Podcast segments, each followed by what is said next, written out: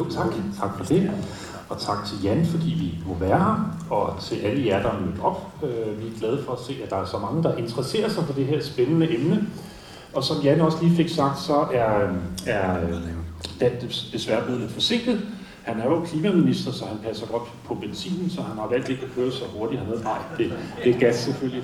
Han er blevet opholdt i ministeriet, men de har ringet til mig for ikke så længe. Sige hjertelig velkommen. Ja, så sidder vi her øh, i Køge. Vi er i gang med et møde, et debatmøde med Dan Jørgensen. Og Dan Jørgensen er desværre øh, lidt forsinket på grund af, at Klimarådet har jo valgt at offentliggøre deres anbefalinger i dag. Og dem er han jo også dybt involveret i. Så nu er han altså på vej ned ad motorvejen, øh, og han kører ikke for stærkt, for han må jo ikke øh, presse vores ressourcer.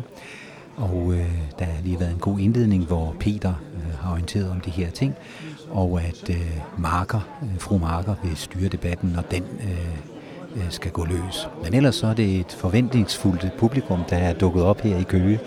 Der er rigtig mange mennesker, som vil høre, øh, hvad miljø- og energiministeren har at sige i dag her i Køge og tre F's lokaler.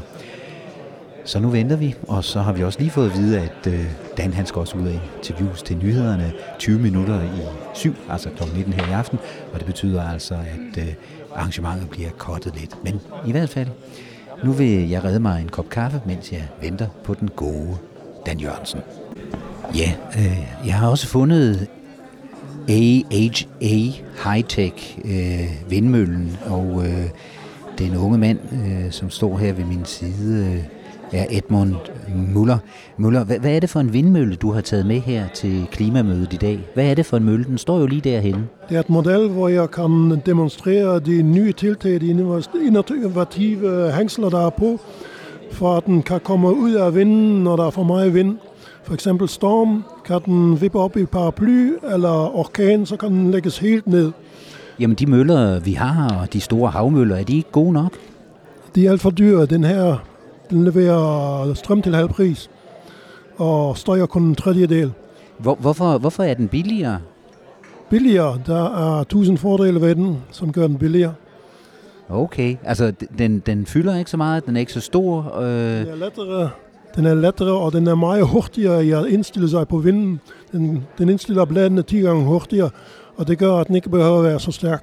Hvor mange, hvor mange står der ude i naturen P T? Der er ikke nogen. Jeg laver konceptet, og jeg giver det gratis, og jeg håber, at de kommer i gang. Så derfor, så derfor så er du her hos, hos Dan, altså til debatmødet. Jeg vil, jeg vil, høre, vil, vil, du, vil du reklamere for den over for ham simpelthen? Høre, jeg vil høre Dan, når man har hørt om den, og ellers afleverer jeg ham en A fire side. Med et møde, jeg skal have i overmorgen med Riese, øh, og man er interesseret i at få en øh, møderapport fra det møde. Du er sikker på, at din vindmølle, den vil simpelthen revolutionere øh, vindmølleteknologien? Jamen, det er helt klart. Altså, der er ikke sket så meget på mølleområdet, og her er der et kvantespring. Ja, altså som I kan se, så er der jo rigtig mange mennesker, der er dukket op, og også her Edmund Møller, som åbenbart har øh, Columbus-ægget inden for vindmølleteknologien. Et frit koncept, som han stiller gratis til rådighed, øh, men endnu ikke nogen, der er stillet op. Ja, nu kan jeg se, at min kaffe er ankommet, så den vil jeg så lige øh, angribe og afvente, hvornår den gode Dan Jørgensen han dukker op. Han er dukket op.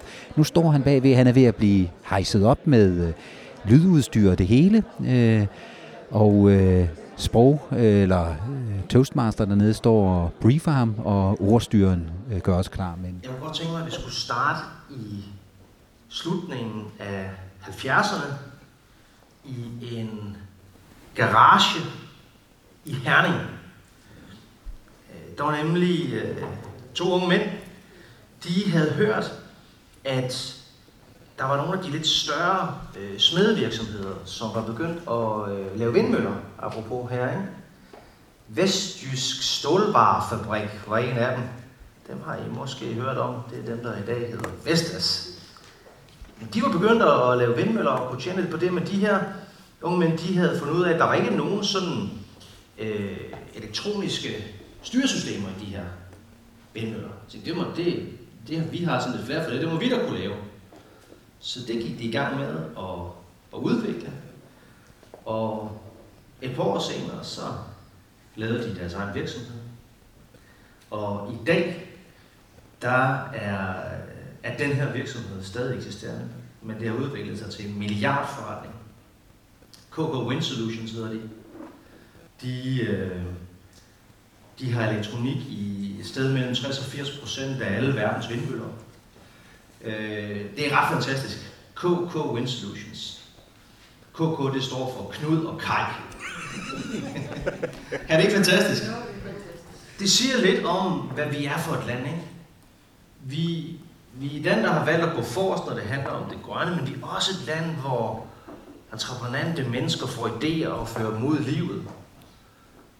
Et land, hvor det kan lade sig gøre, hvor vi har det rette samarbejde mellem myndigheder og vidensinstitutioner og erhvervsliv, hvor når vi sætter os noget for, jamen, så gør vi det ikke nødvendigvis lige på den allerletteste måde, vi gør det på den rigtige måde. Så det startede egentlig, det der er blevet den grønne bølge, det startede egentlig ikke med at handle så meget om klima og miljø, det handlede faktisk mere om, at vi skulle have noget forsyning, der kunne skaffe os noget energi. Senere var det jo så det grønne, der kom til at guide vores, vores udvikling. Øh, og det har vi jo altså gjort på en måde, så vi ikke er blevet et fattigere land af det, eller et dårligere land med ringere konkurrenceevne. Tværtimod er vi blevet et bedre land.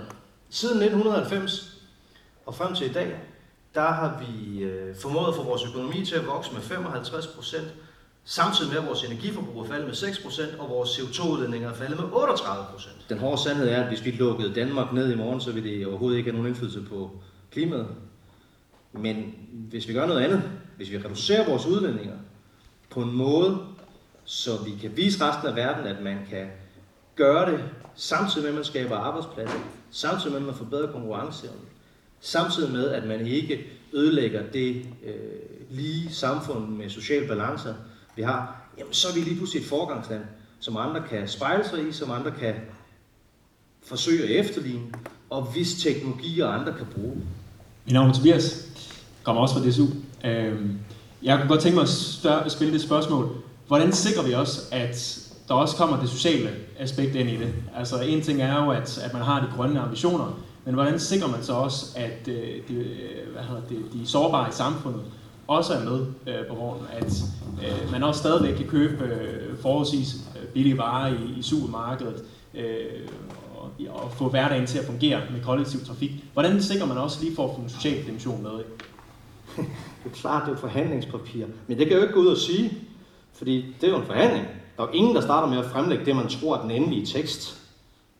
Ja, det kan man godt, men så er man i hvert fald sikker på, at det ikke bliver den endelige tekst. Jo. Man fremlægger jo noget, så forhandler man. Øh, og så skal jeg også sørge for ikke at gøre folk sure, så de kan udvandre, hvis jeg gerne vil have dem med. Og det betyder altså, at man øh, nogle gange, og det kan være dybt frustrerende, er fanget lidt i, at det er de andre partier og pressen, der får lov til at beslutte, hvad man skal diskutere. De kan endda få lov til at stå med nogle ting, der er helt usande, men jeg kan ikke rigtig pande det ned. Til gengæld må man så håbe, når der så faktisk ligger en aftale, at man så har tid til og mulighed for at, at forklare det ordentligt. Den sidste uge, inden klimaloven blev vedtaget, der var der en dag, hvor jeg var på forsiden af tre aviser. Det alle artikler handlede om, hvad for en idiot jeg var. Det ved jeg faktisk ikke, for jeg læste dem faktisk ikke. Men, men det kunne jeg ligesom fornemme på overskriften. Så tænkte jeg, hvis det der lader være med at læse, bliver bare for arg igen, jeg går ind i det der forhandlingslokale. Så et par døgn senere, så... Nå, det, det var også bare... Det var bare forhandling, siger de så ikke. Nu står vi lige nu, er vi rigtig glade for verdens mest ambitiøse aftale. Nej, altså det vi har sagt, det er, at vi vil meget gerne lytte til Klimarådet, ligesom vi også meget gerne vil lytte til de tretten klimapartnerskaber, vi har nedsat. Ligesom vi i det hele taget selvfølgelig orienterer bredt om, hvad der er for nogle løsningsmuligheder, også internationalt. Vi skal have sat gang i forskning og udvikling, de dele af omstilling, som vi ikke endnu ved, hvordan man, man skal nå. Så det her, det er selvfølgelig et stort, komplekst billede. Jeg tror ikke, der er nogen, der har regnet med, at vi vil tage Klimarådets anbefalinger en til en og gennemføre dem alle sammen. Også alle den stående Klimarådet jo selv siger, at der er nogle ting, de faktisk ikke har regnet på. De har ikke regnet på, hvad det kommer til at koste for statskassen for eksempel. Vi får et meget stort milliardbeløb ind hvert år på øh, fossile afgifter. Når vi ikke længere får dem ind, hvordan skal det så dækkes, så vi kan også øh, stadig fortsætte øh, med at finansiere vores velfærd i fremtiden? Og hvad med den sociale dimension? Det er rigtigt, de foreslår, det kan man måske øh, kompensere for med en grøn check, men først og fremmest bliver vi jo nødt til at finde ud af... Ja, det er jo altså Dan Jørgensen, der taler med Danmarks Radio, øh, og faktisk nogle af de ting, som Dan siger, ja, det var nogle af de ting, som vi hørte inde i forsamlingen her i, i Køge. Nogle af argumenterne øh, dukker op igen, og øh, det er jo Klimarådets anbefalinger, som, øh, som virkelig øh, kommer frem her lige nu. Tak for det. Så skal jeg lige fange Dan Jørgensen. Dan Jørgensen, du har jo lige talt herinde i Køge, øh, ja. tre F. Hvordan gik det?